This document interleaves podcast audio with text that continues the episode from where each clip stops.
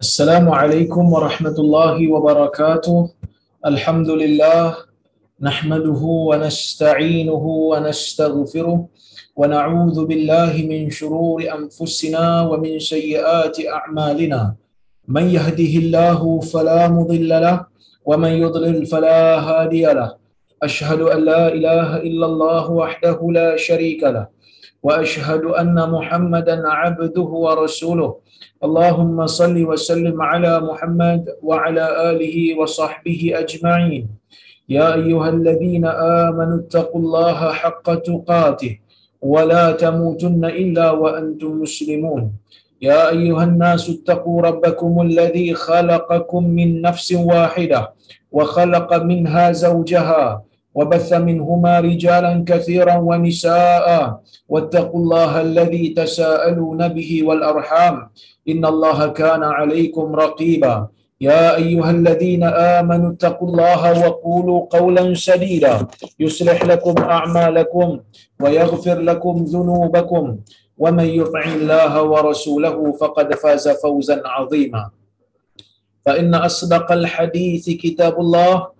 وخير الهدي هدي محمد وشر الأمور محدثاتها وكل محدثة بدعة وكل بدعة ضلالة أما بعد muslimin dan muslimat yang dirahmati oleh Allah Subhanahu wa taala sekalian. Alhamdulillah pada malam ini kita dapat bersama-sama berhimpun dalam kuliah Riyadhus Salihin untuk kita sambung balik uh, pembacaan kitab yang kita uh, berhenti pada bab yang ke-54 iaitu bab fadlil buka min khasyatillah wa syauqan ilaih. Bab pada membicarakan berkenaan dengan kelebihan menangis disebabkan takut kepada Allah Subhanahu wa taala dan kerana rindu kepada Allah Azza wa Jal. Kita hari ini insya-Allah akan bermula hadis nombor 2 dalam bab ini dan hadis yang ke-448 daripada keseluruhan kitab.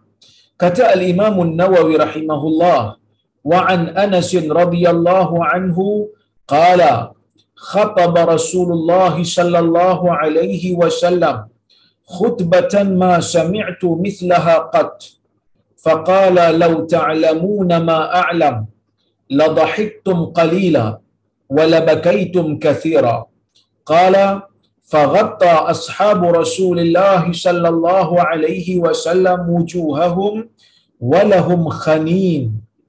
متفق عليه. Yang bermaksud daripada Anas radhiyallahu anhu yakni Anas bin Malik ya Anas bin Malik. Daripada Anas bin Malik radhiyallahu anhu dia berkata Rasulullah sallallahu alaihi wasallam memberikan khutbah.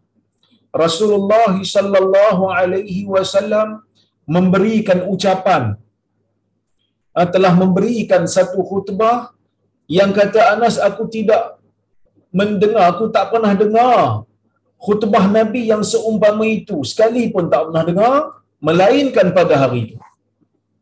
Anas ni orang yang rapat dengan Nabi sallallahu alaihi wasallam. Kerana seperti mana? Waalaikumsalam warahmatullahi wabarakatuh. Kerana seperti mana yang kita sedang uh, sudah maklum uh, bahawasanya Anas ini dihantar oleh mak dia Ummu Sulaim untuk menjadi khadam Nabi sallallahu alaihi wasallam. Anas berumur 10 tahun ketika mana Nabi sallallahu alaihi wasallam sampai ke Madinah. Dan bila Anas sampai ke Madinah, maknya hantar, maknya bernama Ummu Sulaim, menghantar Anas bin Malik radhiyallahu anhu untuk menjadi khadam Nabi sallallahu alaihi wasallam. Jadi bila dia ni khadam Nabi, dia antara orang yang rapat dengan Nabi selain daripada isteri Nabi sallallahu alaihi wasallam selain daripada anak Nabi sallallahu alaihi wasallam selain daripada sepupu Nabi sallallahu alaihi wasallam dan menantunya iaitu Ali bin Abi Talib dan juga Uthman bin Affan Anas ni orang yang rapat juga dengan Nabi sallallahu alaihi wasallam. Sebab Anas menyediakan urusan dan keperluan Nabi sallallahu alaihi wasallam sama ada dalam permusafiran ataupun sewaktu Nabi bermukim di Madinah. Jadi sebab itu Anas ni waktu zaman setelah Nabi sallallahu alaihi wasallam wafat, Anas ada simpan lagi gelas yang pernah digunakan oleh Nabi sallallahu alaihi wasallam ketika hayat. Ni manusia yang bernama Anas. Jadi dia ni rapat dengan Nabi, biasa dengar ucapan Nabi. Ya, sentiasa mendengar khutbah-khutbah khutbah-khutbah Nabi sallallahu alaihi wasallam. Dia kata apa? Dia kata Nabi sallallahu alaihi wasallam pernah berkhutbah dengan satu khutbah yang aku tak pernah dengar khutbah yang Nabi pernah beri seumpama dengan khutbah ini. Inilah first time aku dengar dengan cara ini. Tapi kalau tuan-tuan tengok dalam hadis Jabir, Jabir pernah menceritakan, dia kata Nabi sallallahu alaihi wasallam ini apabila memberikan khutbah, ya, ihmarra ainu wa ala sautuh washtadda ghadabuh ka'annaha ka'annahu munziru jaishin. Hadis riwayat muslim. Nabi sallallahu alaihi wasallam ni kata Jabir bila mana dia memberikan khutbah bila Nabi bagi khutbah aja kata Jabir mata Nabi sallallahu alaihi wasallam menjadi merah. Mata Nabi akan jadi warna merah. Kemudian wa ala sautuh suara Nabi akan menjadi tinggi. Suara Nabi sallallahu alaihi wasallam ni jadi tinggi. Seriuslah. Washtadda ghadabuh dan Nabi menjadi tersangat marah. Ah itu khutbah Nabi ya. Jadi kalau kita tengok khutbah Nabi ni seperti mana yang diceritakan oleh Jabir sebab itu kita tengok memang sahabat Nabi sallallahu alaihi wasallam tak tidurlah dengan khutbah Nabi ni. Sebab mata Nabi tu merah, serius muka Nabi suara Nabi tinggi. Nabi seolah-olah macam marah. Semangat khutbah Nabi. Ah, ha, hit serius dan bersemangat. Ka'annahu munziru jaishin. Seperti orang yang sedang memberikan peringatan, memberikan amaran kepada tentera. Kalau kita tengok general tentera, tentera ni dia ada pangkat-pangkat dia. Ha, yang paling besar general lah. So general ni dia yang bagi arahan kepada tentera. Jadi biasanya general ni bila dia bagi arahan, dia akan serius. Kerana arahan yang diberi itu supaya tentera faham. Bukan jenis gelak-gelak, bukan jenis lawak-lawak. Kan? Ha, jadi Nabi SAW begitulah keadaan. Bila memberikan arahan, uh, bila memberikan sorry, bila memberikan ucapan kepada para sahabat. Ha, jadi kalau kita tengok khutbah Nabi ni, sebab tu khutbah Nabi ni berkesan. Dia tak macam khutbah kita lah. Kan? Khutbah kita kadang-kadang dia tak ada semangat itu. Dia tak ada serius itu. Tak ada. Kadang-kadang khutbah kita tidak memberikan begitu besar manfaat kerana yang membaca khutbah itu pun kadang-kadang tak faham apa yang dia baca. Ha, dia tak buat homework dulu intonasi tak jaga. Baris-baris ayat Quran pun kadang-kadang berterabur. Baris-baris hadis pun kadang-kadang tersalah. Jadi ni benda ni perlu diperbetulkan. Eh, jangan ambil ringan lah. Kerana khutbah ni sepatutnya menjadi satu medan yang menghidupkan jiwa rakyat. Kerana Allah Subhanahu Wa Taala sendiri menyebutkan di antara sifat Quran itu wa ma 'allamnahu asy-sya'ra wa ma yanbaghi in huwa illa dhikrun wa qur'anun mubin. Liyunzira man kana hayyan wa yahiqqal qawlu 'alal kafirin dalam surah yasin Allah Subhanahu wa taala menjelaskan di antara ciri-ciri Quran dan Nabi SAW ialah wa ma 'allamnahu asy-sya'ra wa ma yanbaghi kami tidak pernah mengajarkan Muhammad itu berkenaan dengan syair-syair. Wa ma yanbaghi dan syair itu tidak sesuai untuk Nabi sallallahu alaihi wasallam. Nabi itu tak pandai bersyair. In huwa illa dhikru wa Qur'anun mubin. Tidak lain tidak bukan yang disampaikan oleh Nabi sallallahu alaihi wasallam itu adalah peringatan wa Qur'anun mubin dan juga Quran yang nyata. Liyunzira man kana hayya supaya Quran itu dapat memberikan amaran supaya Quran yang Nabi sallallahu alaihi wasallam bawa itu agama yang Nabi bawa itu memberikan ancaman memberikan amaran memberikan warning kepada mereka yang hidup dan menetapkan janji Allah kepada orang-orang kafir yakni menetapkan azab kepada orang kafir. Tuan-tuan dan puan-puan yang rahmati oleh Allah Subhanahu wa taala sekalian. Bila kita tengok ayat ni Allah Taala kata liyunzira man kana hayya. Tugas Nabi yang menyampaikan wahyu ini adalah untuk menyampaikan amaran kepada mereka yang hidup. Jadi sepatutnya Al-Quran yang dibaca di dalam khutbah ini bukan nak menidurkan orang. Sebaliknya nak menghidupkan jiwa yang telah mati. Nak menghidupkan orang-orang yang ada nyawa ni, kerana ada je manusia ni, belum mati dia dah mati dulu lah. Iaitu mati jiwa. Nyawa masih ada, tapi jiwa dah mati lama. Jarang dengar nasihat jenis kerah jiwa. Dengar nasihat pun rasa benci. Dan dengar teguran orang pun rasa tak puas hati. Jiwa mati. Nak hidupkan jiwa yang mati dengan memakai Al-Quran. Maka sebab itu sepatutnya khutbah menjadi satu medan di mana hidup jiwa manusia bila mendengar. Tapi peliknya Quran pada hari ini, bila dengar aja Quran terutama dalam TV, kita tanya, orang besar mana mati hari ini? Seolah-olah macam bacaan Quran tu untuk orang mati. Sebenarnya Quran ini untuk orang hidup. Bukan untuk orang mati. Tapi kita jadikan seolah-olah Quran ni macam orang mati je punya. Sedangkan orang hidup perlu juga, bukan kata perlu, sangat-sangat memerlukan kepada panduan Al-Quran. Baik. Kata Nabi sallallahu alaihi wasallam, "Lau ta'lamuna ma a'lam."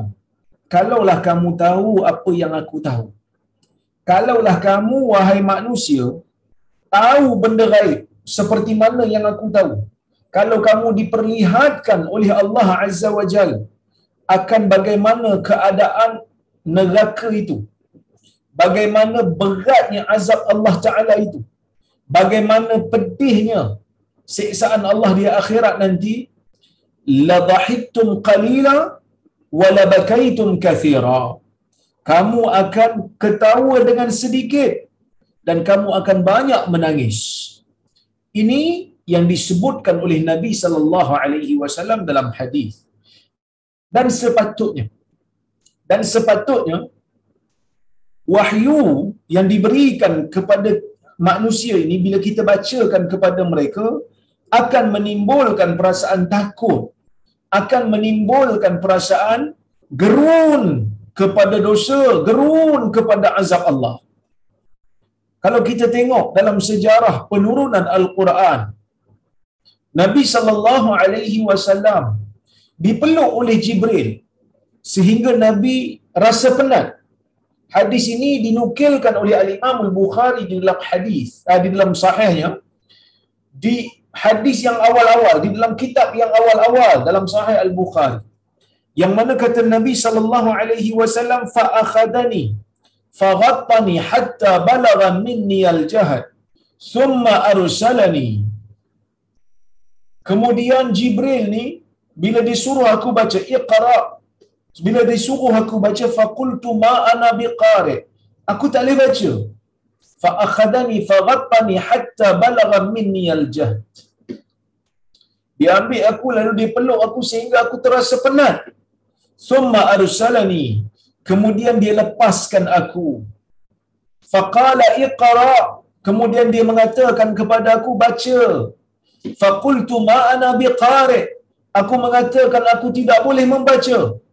Fa akhadani faghattani hatta balagha minni al-jahdu fa arsalani kemudian dia ambil aku sekali lagi dia peluk aku sehingga aku kepenatan. Kemudian dia lepaskan aku. Faqala iqra. Lalu dia katakan kepada aku kali yang ketiga baca. Faqultu ma ana biqari? Aku kata aku bukanlah seorang yang membaca. Aku tak boleh baca. Fa akhadani faghattani hatta balagha minni al-jahd thumma arsalani kemudian dia ambil aku dia peluk aku sehingga aku terasa penat lalu dia lepaskan aku kemudian dia kata apa Kemudian dia kata, Iqra bismi rabbikal ladhi khalaq, khalaqal insana min alaq. Bacakanlah wahai Muhammad dengan nama Tuhanmu yang menciptakan.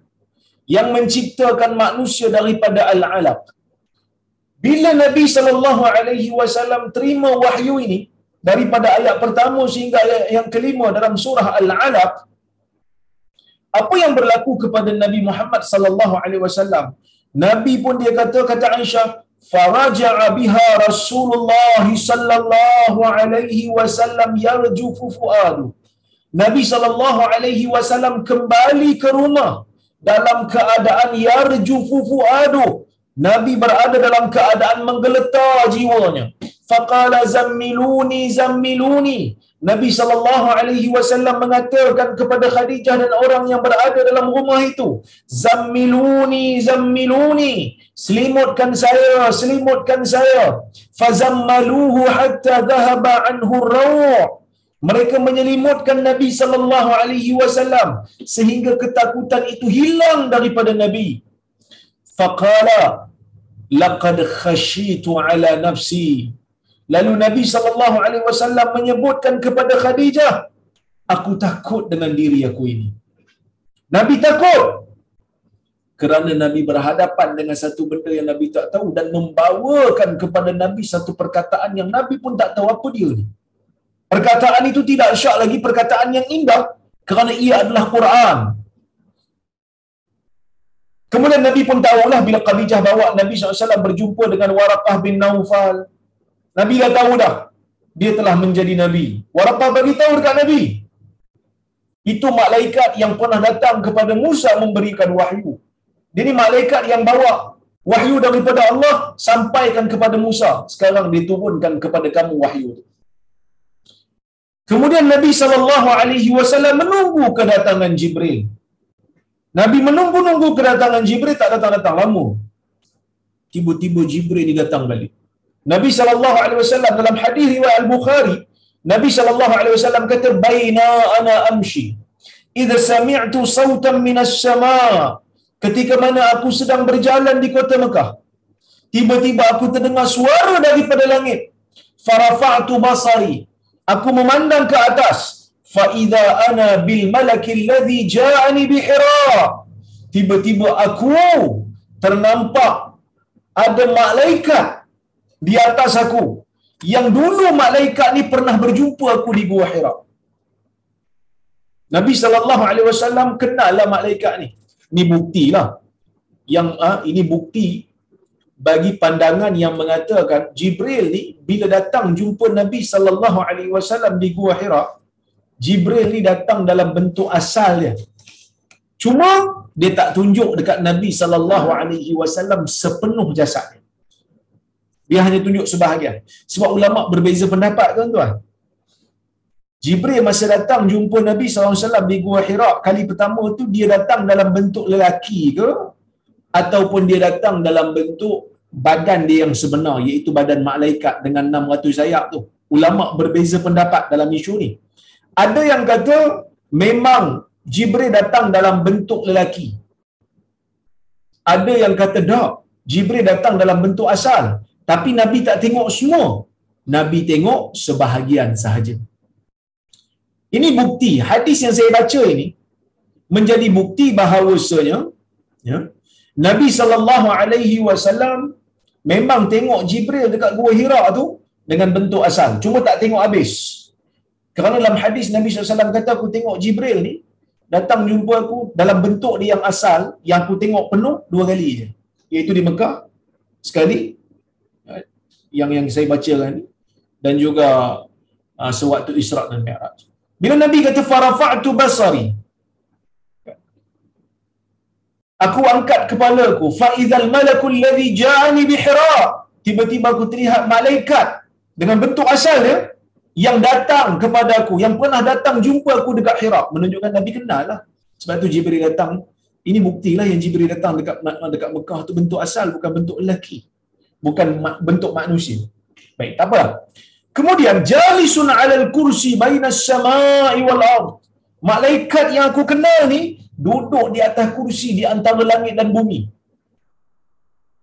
Nabi sallallahu alaihi wasallam menceritakan, faru'ibtu minhu. Aku tiba-tiba rasa takut.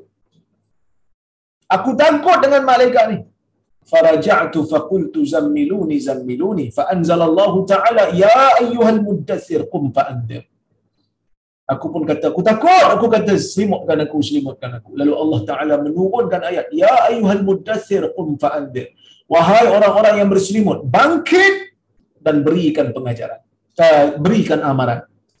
Bangkit, berikan ancaman kepada mereka yang berdosa. Dua ayat awal yang turun daripada Al-Quran ini kepada Nabi sallallahu alaihi wasallam membuktikan kepada kita tentang kepentingan konsep takut. Hadis yang pertama nak menimbulkan perasaan takut kepada Nabi sallallahu alaihi wasallam. Ya hadis yang pertama memang nak menimbulkan perasaan takut. Nak timbulkan perasaan takut. Sehingga Nabi kata laqad khasyitu ala nafsi. Bukannya Jibril tak boleh datang kat Nabi wahai Muhammad, saya ni Jibril. Allah Taala hantar saya ni. Saya ni malaikat dicipta daripada cahaya. Jadi kerja saya adalah malaikat yang hantar wahyu kepada kamu.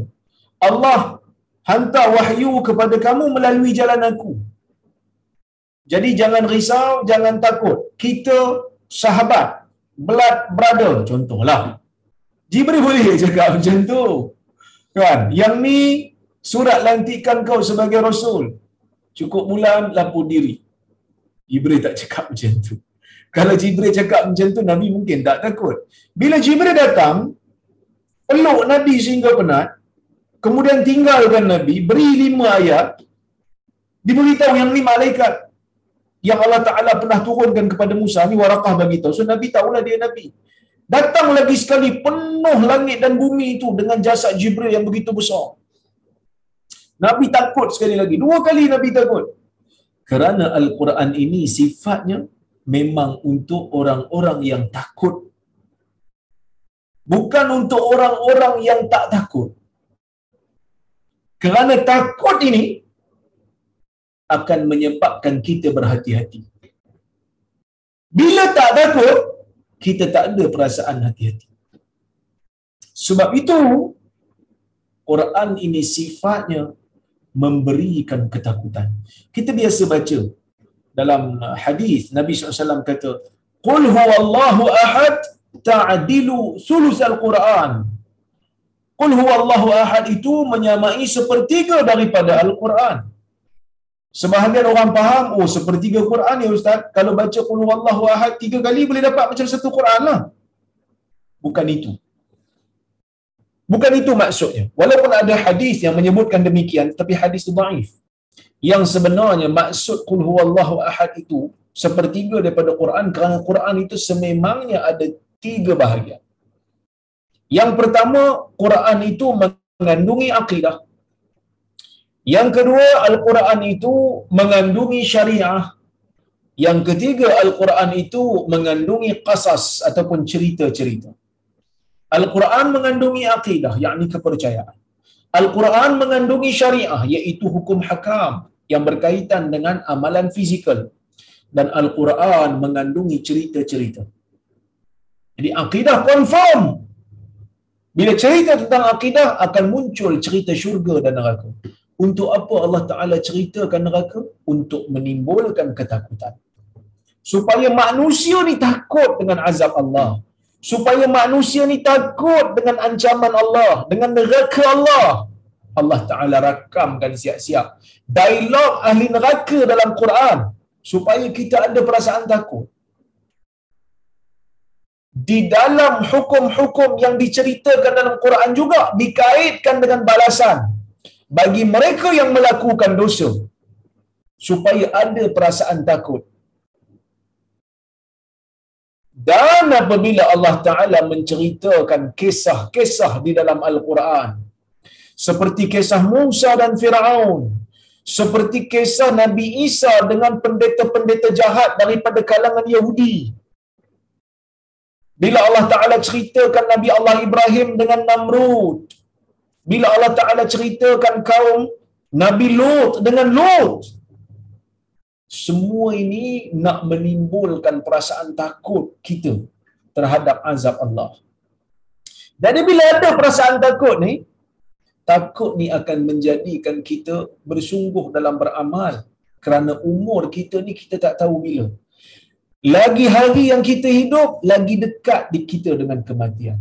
Hari ni mungkin kita tengok kawan kita meninggal dunia. Kita boleh kata, Inna lillahi wa inna ilahi raji'un. Tapi kita jangan lupa, kawan kita yang meninggal ni, dulu dia pernah tengok orang lain meninggal. Dia pun baca yang sama, Inna lillahi wa inna ilahi raji'un. Hari ni hari dia. Kita yang sebut inna lillah hari ini, mungkin esok hari kita. Mungkin lusa hari kita. Maka sebab itu kena ada perasaan takut kepada azab Allah. Kena ada perasaan takut kepada neraka Allah. Yang ni saya nak nasihat diri saya juga ni. Bukan saya nak, kadang-kadang kita ni pandai cakap je. Tapi kena paksa diri. Takut dengan azab Allah. Paksa diri. Takut dengan apa yang Allah Subhanahu wa taala sediakan daripada isi-isi neraka. Ini yang paling menakutkan kita. Jadi tuan-tuan dan puan-puan yang dirahmati oleh Allah Subhanahu wa taala sekalian.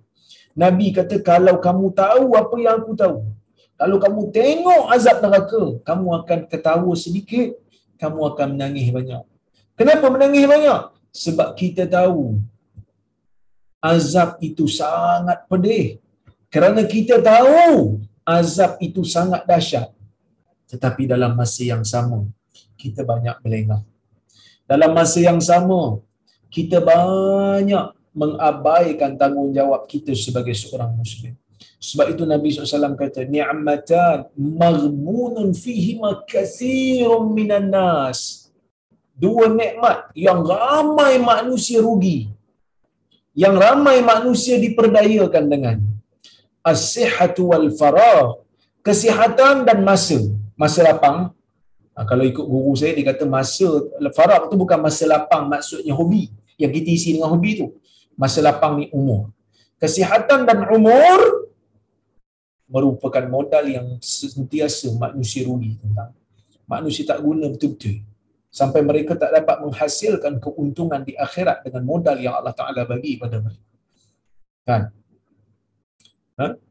Tapi kita hari ini tuan-tuan terbalik. Sepatutnya mendengar nasihat-nasihat agama menjadikan kita ketawa sedikit. Menangis banyak. Tapi hari ini yang mendapat sambutan bukan ilmuan-ilmuan yang membaca dalil sahih yang boleh menimbulkan ketakutan pada diri tetapi yang menjadi pilihan masyarakat ialah ustaz-ustaz yang boleh buat lawak dalam ceramah. Kadang-kadang AJK masjid sampai mesyuarat nak pilih ustaz mana yang mereka nak pilih untuk ceramah perdana. AJK terpaksa mesyuarat 2-3 jam nak menentukan ustaz mana. Sebab apa susah sangat nak pilih ni? sebab dia kata nak pilih yang boleh menjadi crowd pula yang boleh menjadi penarik kepada jemaah ramai. So kita kena pilih yang lawak. Kena pilih pak lawak. Ceramah sejam setengah. Daripada sejam setengah, sejam 25 minit ketawa. Sejam 25 minit ketawa tuan-tuan. Saya pernah dengar ceramah. Ketawa saja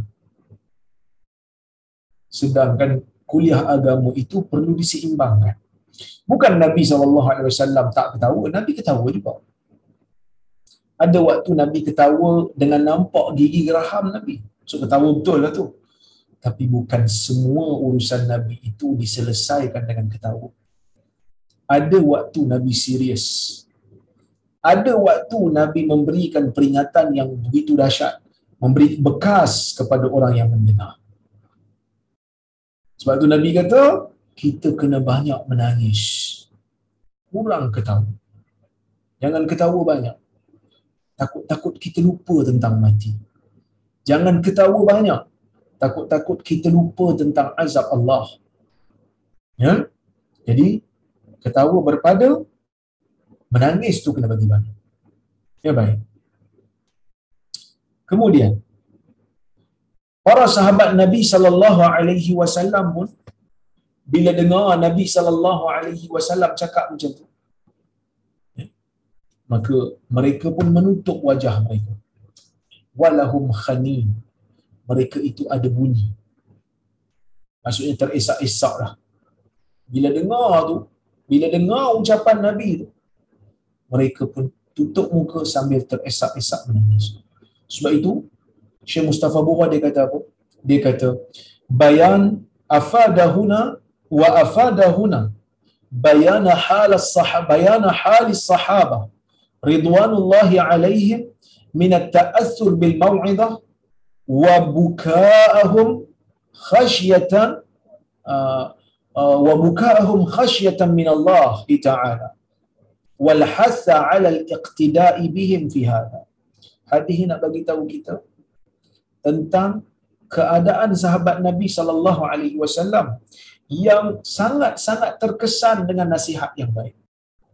Sebab kita ni kadang-kadang bila dengar nasihat, ada orang bila dengar nasihat dia macam, ush, terima kasih banyak Allah beri saya nasihat.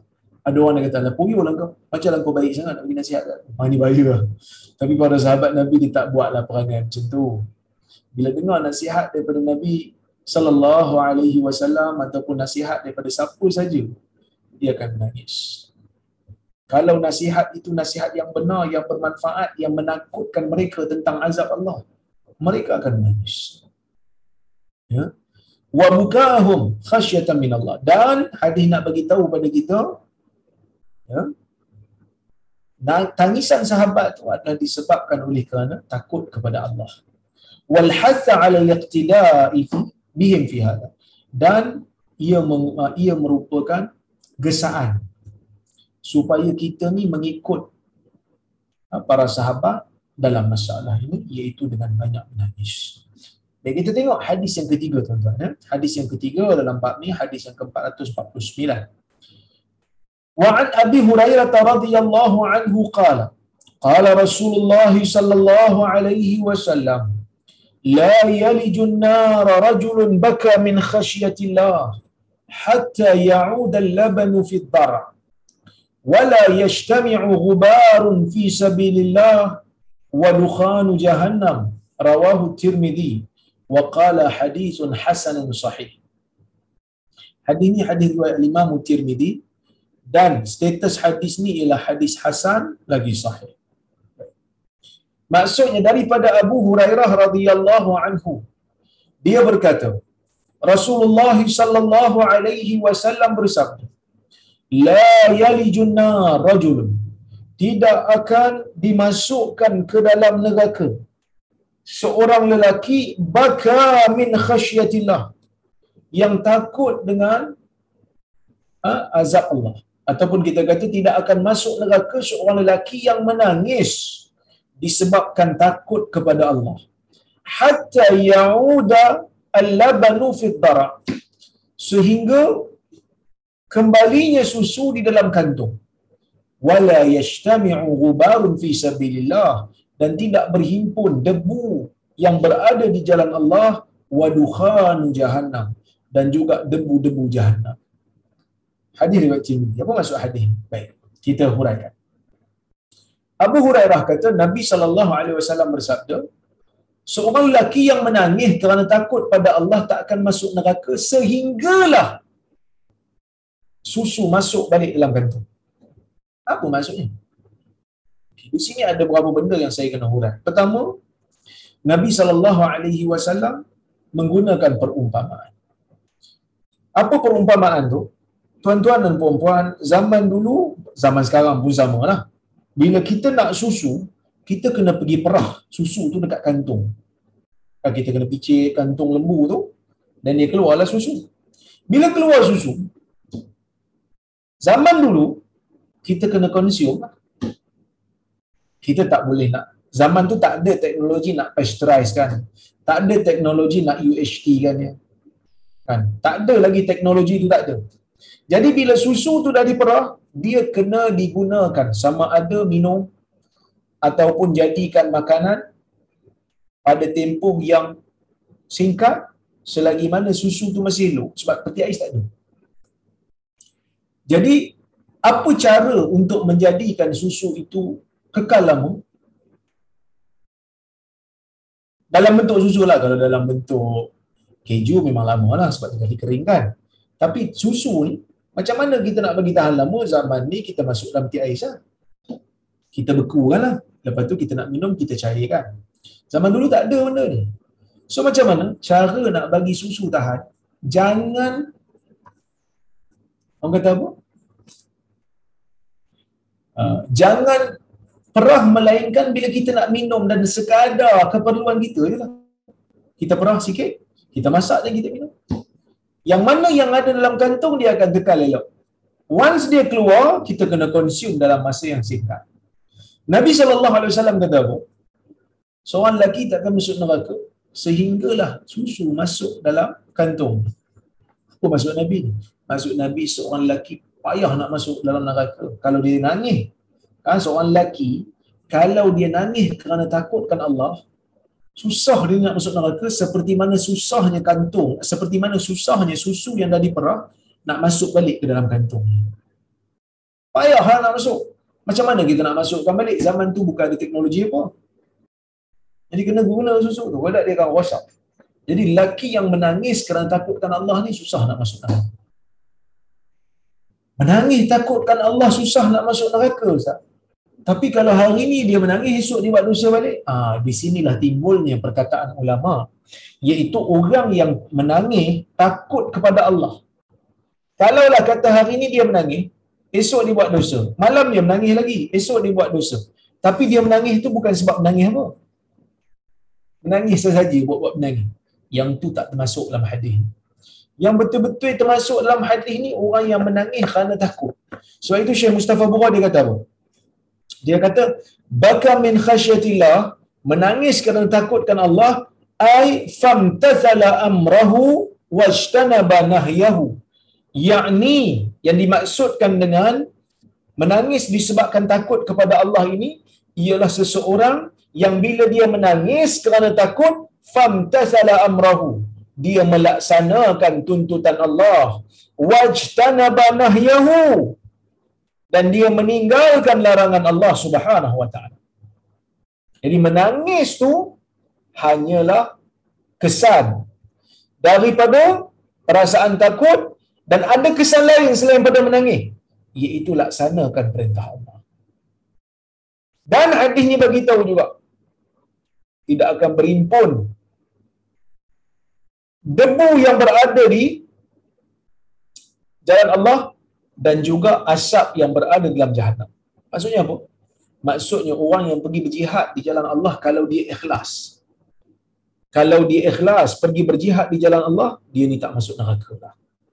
Sebab pengorbanan dia besar. Keberanian dia tu menjadikan dia mendapat pahala yang besar. Kata Syekh Mustafa Bura afadal hadis annal buka khasyatan min Allah sesungguhnya menangis disebabkan takut kerana Allah takutkan Allah yub'atsu ataupun yab'atsu 'ala istiqamah. Tangisan kerana takut pada Allah ni menjadikan kita ni akan menjadi istiqamah. Menjadikan kita sentiasa istiqamah. Fayakunu wiqayatan min 'adzabin nar.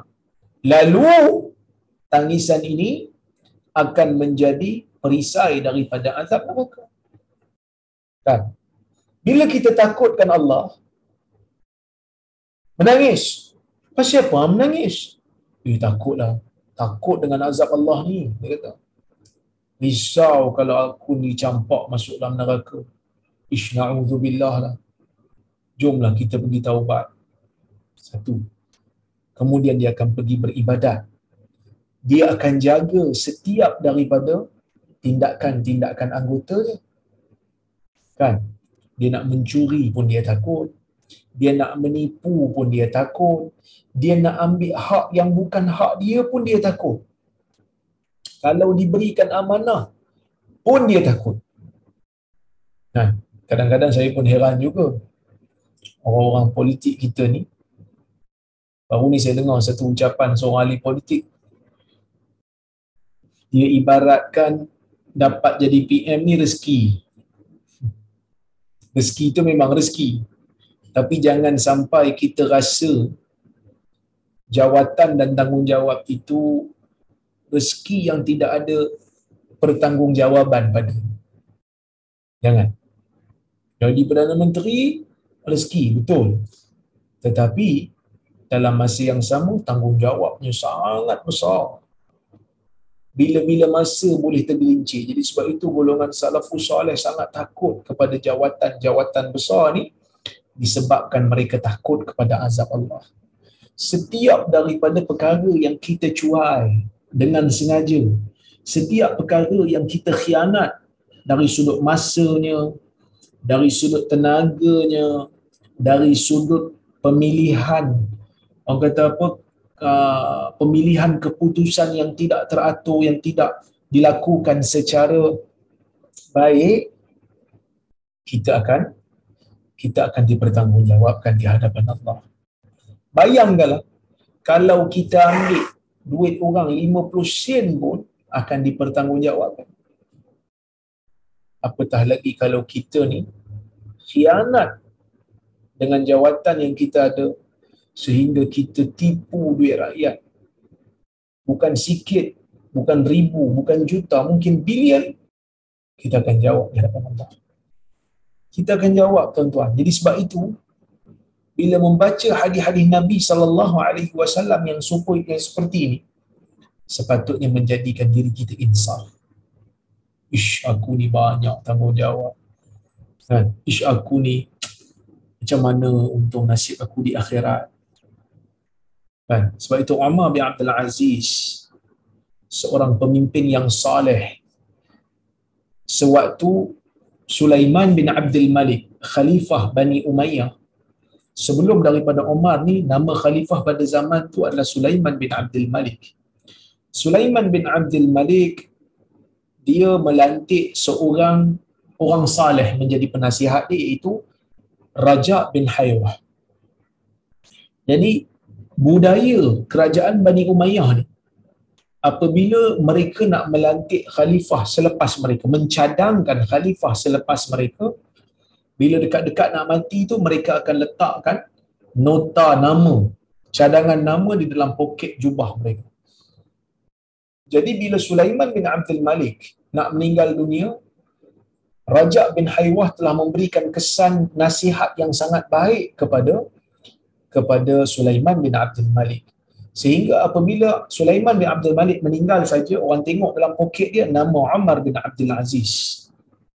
Dan nama Umar bin Abdul Aziz yang terpapar dalam catatannya.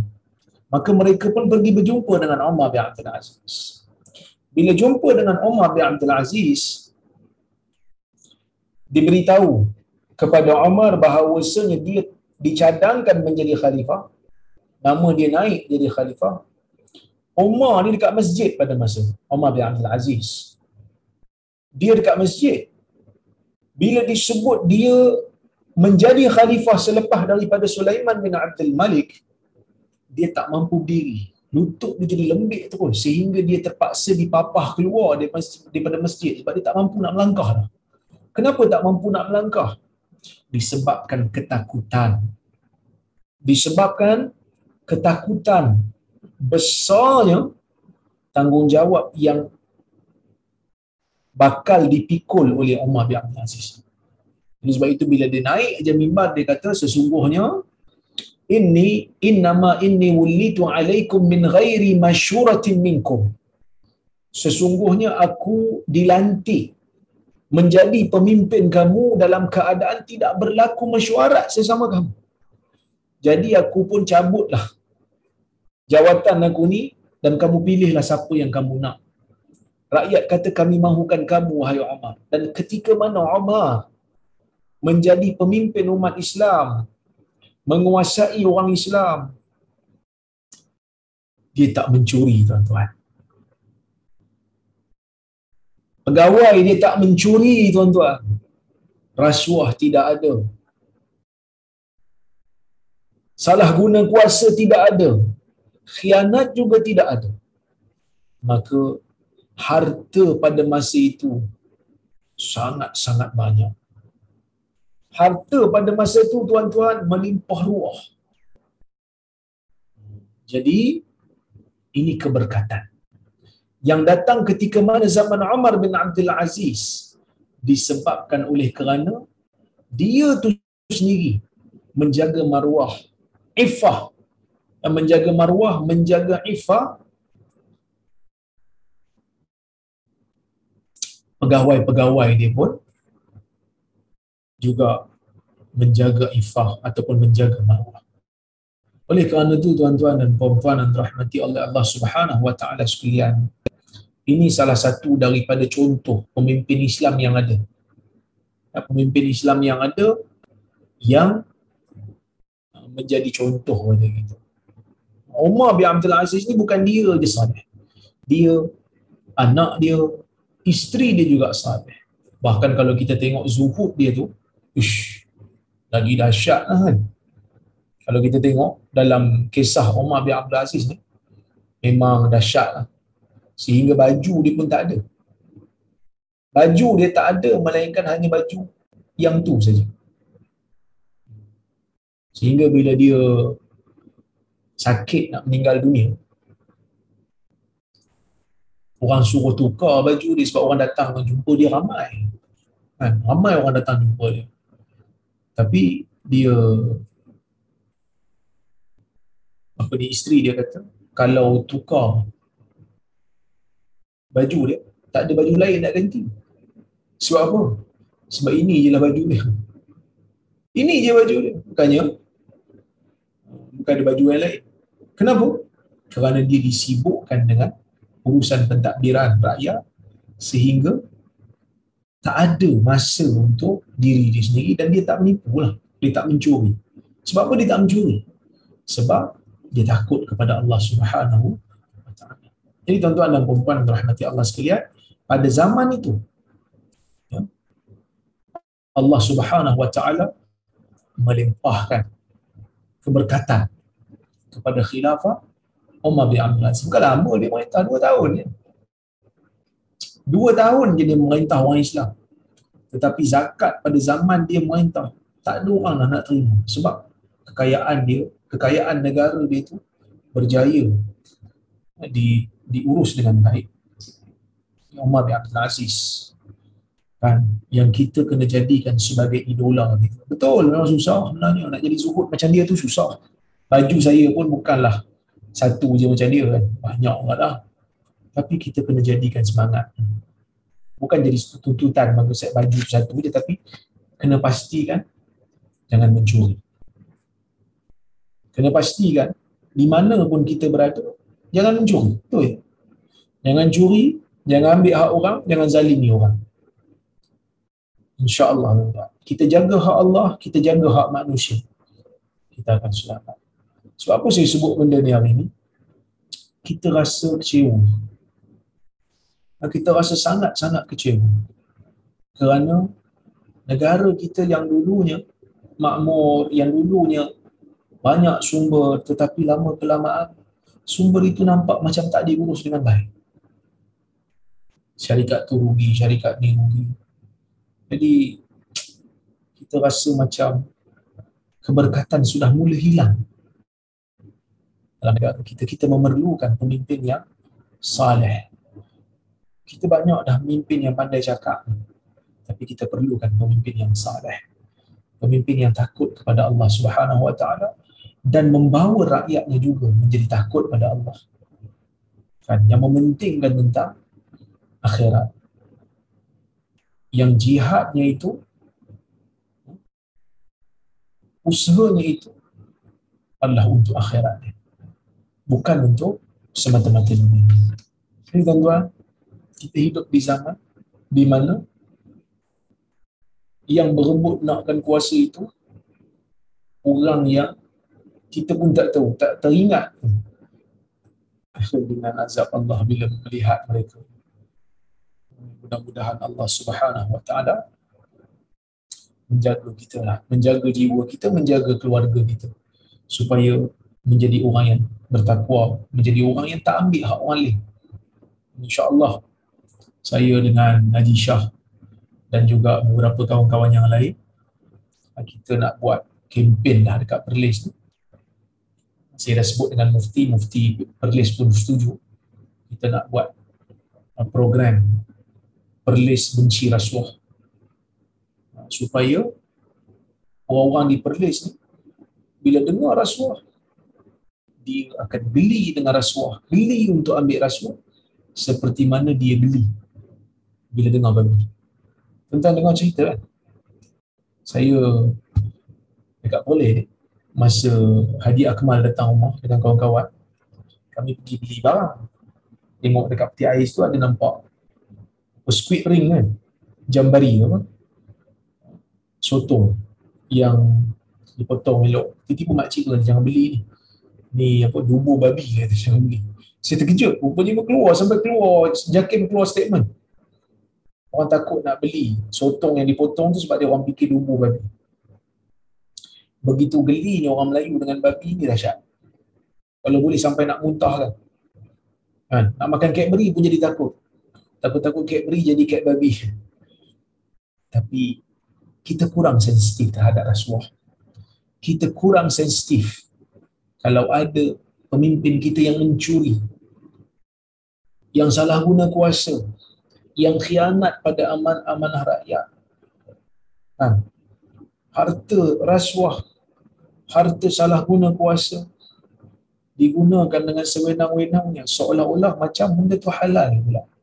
Sedangkan dia tak halal kita curi kita curi ayam kita sembelih. Ayam tu nak bagi halal ayam tu tak jadi halal sebab ayam tu ayam curi. Sembelih lah. Basuh lah dengan air zam-zam sekalipun. Dia tak akan jadi musik. Jadi tuan-tuan kita kena usaha. Takut pada Allah Ta'ala ni benda penting. Sebab itu Nabi SAW tekankan betul-betul. Mungkin dalam hadis ni disebut laki dia kata lelaki yang menangis kerana takut Allah. Takutkan Allah adakah bermakna lelaki itu? dah perempuan pun masuk sekali pertama sebab mana-mana ayat Quran ataupun hadis yang menyebutkan lelaki secara unspecific iaitu mana-mana lelaki masuk perempuan sekali Kenapa tak disebut perempuan? Kerana zaman dulu mereka akan sembunyikan perempuan tak disebut. Tapi bila disebut lelaki secara unspecific, maka perempuan masuk kita pertama. Yang kedua kerana yang kurang menangis ni lelaki. Yang kurang menangis, yang terdedah dengan alam luar, yang terdedah dengan masyarakat luar. Ha, ni lelaki ya. Kan? Lelaki lah zaman dulu yang biasa berurusan dengan orang. Jadi kebarangkalian untuk mereka mengkhianati hak orang lain, untuk ambil hak harta orang lain tu besar peluangnya. Tak macam orang perempuan zaman dulu mereka kebiasaan duduk di rumah. Maka nak berlaku khianat tu kurang sikit. Kan? Sebab mereka duduk kat rumah ni orang tak keluar zaman dulu. Tapi pada zaman ni termasuklah dulu sekali. Laki juga, perempuan juga. Biasanya ya, yang akan terdedah dengan pengkhianatan, rasuah dan sebagainya ini adalah orang yang mempunyai kedudukan dan kuasa. Jadi tuan-tuan doalah untuk saya. Sebab saya ni semenjak jadi rektor ni, kan, ada jugalah peruntukan, juta-juta jugalah dekat kuib ni yang kita kena luluskan. Jadi tuan-tuan doalah supaya saya dapat menjalankan tanggungjawab dan amanah dengan baik. Dapat menguruskan dana awam dengan cara yang yang berhemah. Jangan takut. Ya kita takut. Kerana syaitan boleh datang datangi kita dengan pelbagai bentuk. Syaitan boleh datangi kita dengan pelbagai pelbagai cara yang kadang-kadang kita tak sedar. Sebab tu dipanggil talbisu iblis belitan iblis. Kerana iblis uh, hidup lama daripada kita dia tahu macam mana nak berdaya dengan kita Wallahu'alam jadi tuan-tuan saya rasa cukuplah sekarang itu untuk hari ini. Mudah-mudahan ada manfaat untuk diri kita bersama. Wallahi, Wallahi al-azim demi Allah yang maha agung tuan-tuan. Saya sebut benda ni bukan kerana uh, saya ada kepentingan apa tetapi sekadar memberikan nasihat kepada kita sesama orang mukmin supaya kita ada perasaan takut berpesan kepada generasi berikutnya. Takut pada Allah. Didik anak-anak takut pada Allah. Ya bukan malu pada orang saja. Kadang-kadang kita didik anak kita eh malu kat orang. Nanti bila tak ada orang dia buat. Bila tak ada orang dia tak malu. Bila tak ada orang dia dia dia songlak duit orang. Tak. Takut pada Allah. Takut pada Allah di mana kamu pergi Allah Taala melihat kamu. So kita ada perasaan tu seperti mana kita jijik dan geli dengan babi walaupun tak ada orang kita tak sanggup makan walaupun bersendirian kita tak tak makan kerana babi tu kita anggap jijik dan kotor begitu juga kita kena ajar generasi kita benci dan jijik pada rasuah. Seorang-seorang pun tak makan rasuah. Sebab rasuah adalah haram. Rasuah adalah racun. Sama macam babi. Sama macam macam babi. Bahkan kalau makan babi tu efek pada kita je. Makan rasuah efek pada kita efek pada pada negara ini bahaya baik mudah-mudahan Allah Ta'ala rahmati kita saya tengok soalan kalau ada baik Assalamualaikum Assalamualaikum Adakah benar yang Rasulullah SAW melarang para sahabat daripada menyikat rambut kecuali sekali? Jazakallah khair. Wa antum jazakumullah khair. Hadis itu sahih. Nahan Nabi SAW anin anit tarajjuli illa ghibba. Atau kama Nabi SAW melarang kita menyikat rambut melainkan berselang-selang. Maksudnya jangan hari-hari sikat rambut. Cuma di sana ada hadis. Nabi sallallahu alaihi wasallam sebutkan man kana lahu sya'r. Man kana lahu sya'r falyukrim. Sesiapa yang ada uh, rambut. Siapa yang ada rambut maka hendaklah dia muliakan rambutnya. Jadi dalam isu ni ulama berbeza pendapat boleh tak sikat rambut hari-hari? Sebab ada hadis Nabi tegur pada sahabat. Iaitu hadis daripada Abu Hurairah. Nabi kata siapa yang ada rambut muliakan rambutnya. Maksud muliakan tu hias elok-elok lah. Basuh, bersihkan, minyakkan, sikat elok-elok. Ya, baik. Tapi ada hadis Nabi wasallam kata uh, jangan sikat rambut melainkan hanyalah sekali-sekala. Okey.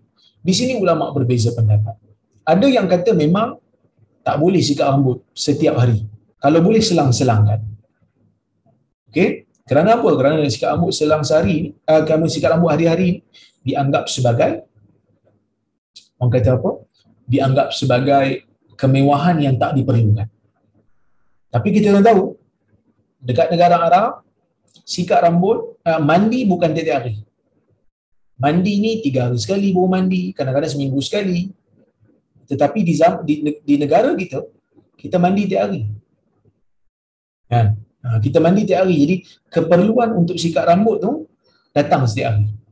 Oleh kerana itulah ya, kita ni uh, boleh sikat rambut jika ada keperluan. Kalau tak ada keperluan tak payahlah sikat rambut.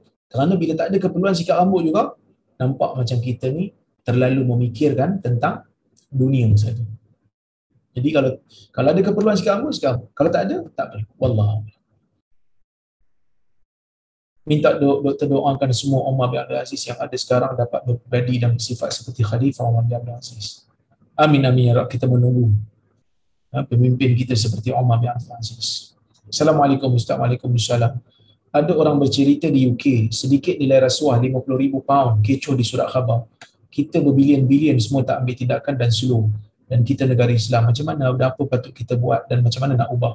Kita kena pilih pemimpin yang bertakwa kepada Allah dan kita juga yang bertakwa yang ada kekuatan yang ada sokongan perlu untuk menjadi uh, orang-orang politik supaya politik itu dapat dibersihkan daripada orang-orang yang jahat. Kita kena kempen ajar anak-anak kita rasuah ni musuh nombor satu dalam politik Islam. Dan mungkin kita dah ajar anak kita tentang tak boleh makan babi, tak boleh minum arak. Tapi dia bersifat peribadi. Kita juga kena ajar anak kita rasuah itu haram ha, salah guna kuasa itu haram. So dia akan jadi satu doktrin. Assalamualaikum warahmatullahi wabarakatuh. Apa itu Asy'ariyah dan Maturidiyah? Asy'ariyah dan Maturidiyah ialah madhab akidah sebahagian daripada ahli sunnah wal jamaah. Ahli sunnah wal jamaah ada tiga, Hanabilah, Asy'ariyah dan Maturidiyah. Uh, tuan boleh tengok YouTube saya membahaskan tentang isu ni panjang kalau saya nak cerita. Baik. Assalamualaikum Waalaikumsalam. Apa hukum isteri tak tunaikan hak terhadap suaminya kerana suami culah dalam beri nafkah? Contohnya keperluan isteri guna keperluan isteri dan rumah guna duit isteri sendiri. Baik, di antara tanggungjawab suami di antara tanggungjawab suami kepada isterinya adalah menyediakan nafkah. Sediakan nafkah ni uh, hak suami. Bukan hak suami, kita kata tanggungjawab suami. Jadi, bila suami tak bayar nafkah tersebut, maka tidak adalah ketaatan kepada suami itu. Maksudnya isteri di di yang kata apa? Di disuruh untuk taat kepada suaminya sebab suaminya berikan nafkah. Kan? Tapi bila mana suami tak beri nafkah, maka tidak ada timbal balik untuk apa isteri nak nak nak serahkan dirinya kepada suami dalam keadaan suaminya itu tidak melaksanakan tanggungjawab. Jadi sebab itu para ulama mengatakan isteri dibenarkan untuk menahan diri dia daripada suami ya apabila suami tak bayar nafkah. Jadi kalau tak bayar nafkah, suami, si isteri boleh menahan dirinya daripada uh, disetubuhi oleh suaminya. Kata kalau awak ni, awak kena bayar nafkah. Ha, boleh. Allah Assalamualaikum Assalamualaikum Benarkah hadis memegang kemaluan tidak membatalkan wuduk telah dimansuhkan? Ah, ya, itu pendapat majoriti ulama. Tetapi di sana ada pendapat mazhab Hanafi yang kata hadis yang kata tak batal tu masih lagi uh, tak dimansuhkan. Ini khilaf di kalangan para ulama. Majoriti ulama kata siapa pegang kemaluan batal wuduk. Berdasarkan hadis yang kata man massa zakarahu falyatawadda. Siapa yang memegang kemaluannya maka hendaklah dia berwuduk.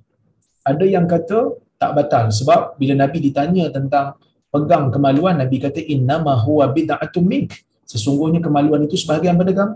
Seperti mana kamu pegang telinga tak batal, takkan pegang kemaluan batal wuduk. Tapi majoriti ulama kata hadis itu telah dimansuhkan. Tapi ada satu lagi pandangan yang mengatakan uh, arahan untuk berwuduk itu hanyalah sunat, bukan satu kewajipan. Wallahu taala alam bisawab. Tapi kalau nak selamat, tuan-tuan pergilah ambil wuduk semula. Uh, jadi itu lebih selamatlah. Wallahu alam. Jadi mudah-mudahan ada manfaat untuk kita bersama pada malam ini. Saya mohon maaf terkasar bahasa tersilap kata. Terima kasih pada penganjur uh, Datuk Syekh Hamid, uh, Johan, uh, Haji Hamid, Haji Shah, Tan Sri Azman dan juga Datuk Rozhan yang menganjurkan kuliah kita pada setiap minggu ini. InsyaAllah kita berjumpa lagi di lain masa. Aku qawli hadha wa astaghfirullahal azim li wa lakum. Wassalamualaikum warahmatullahi wabarakatuh. Waalaikumsalam. Jazakallah khairan doktor. Terima kasih doktor. Fiik. Assalamualaikum. Baju doktor. Assalamualaikum. Terima kasih Ustaz. Assalamualaikum. Assalamualaikum. Waalaikumsalam. Assalamualaikum. Selamat malam. Jazakallah khair Ustaz. Terima kasih. Waalaikumsalam.